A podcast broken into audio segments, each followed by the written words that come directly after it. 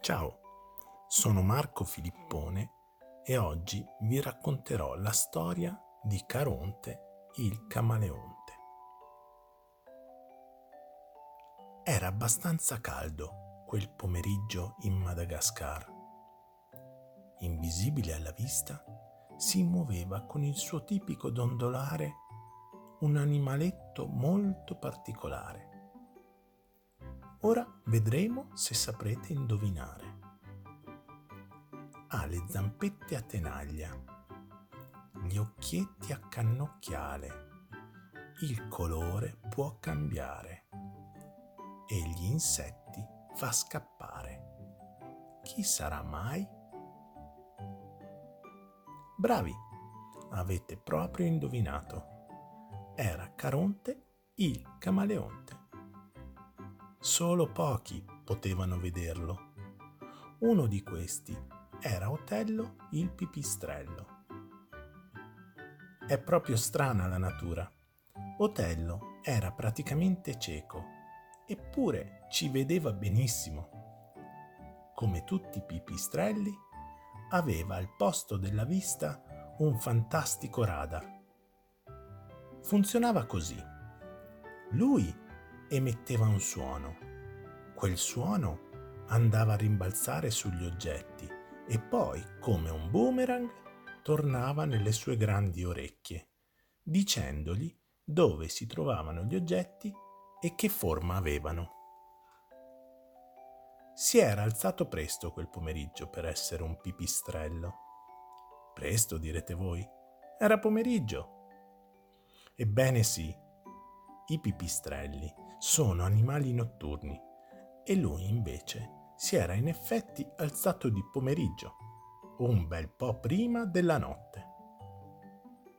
Caronte il camaleonte lo vide con i suoi buffi occhi che andavano ognuno per conto suo.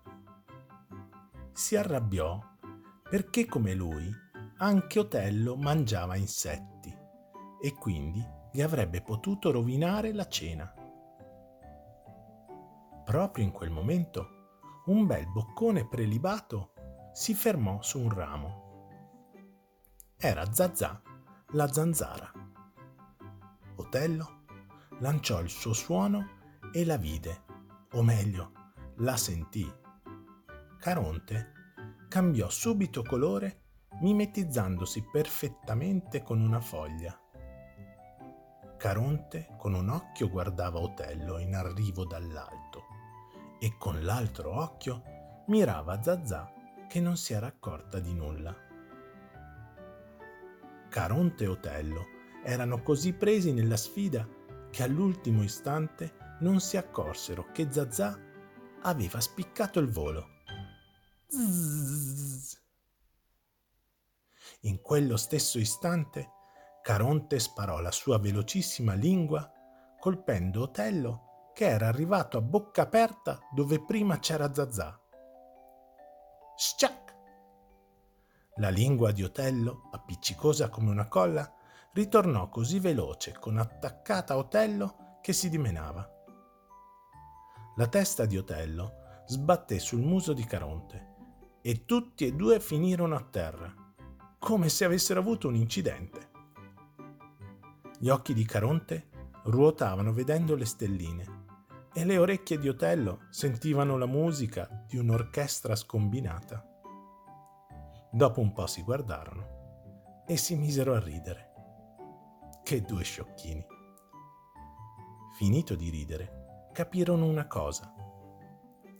Alle volte, per ottenere qualcosa, è molto meglio fare gioco di squadra. Se si fossero messi d'accordo, non sarebbero rimasti senza cena. Avrebbero diviso il cibo e anche se poco avrebbero mangiato entrambi. Caronte strinse con la sua zampetta a tenaglia la zampetta di Otello in segno di pace e insieme decisero che da ora in poi si sarebbero aiutati nella ricerca del cibo.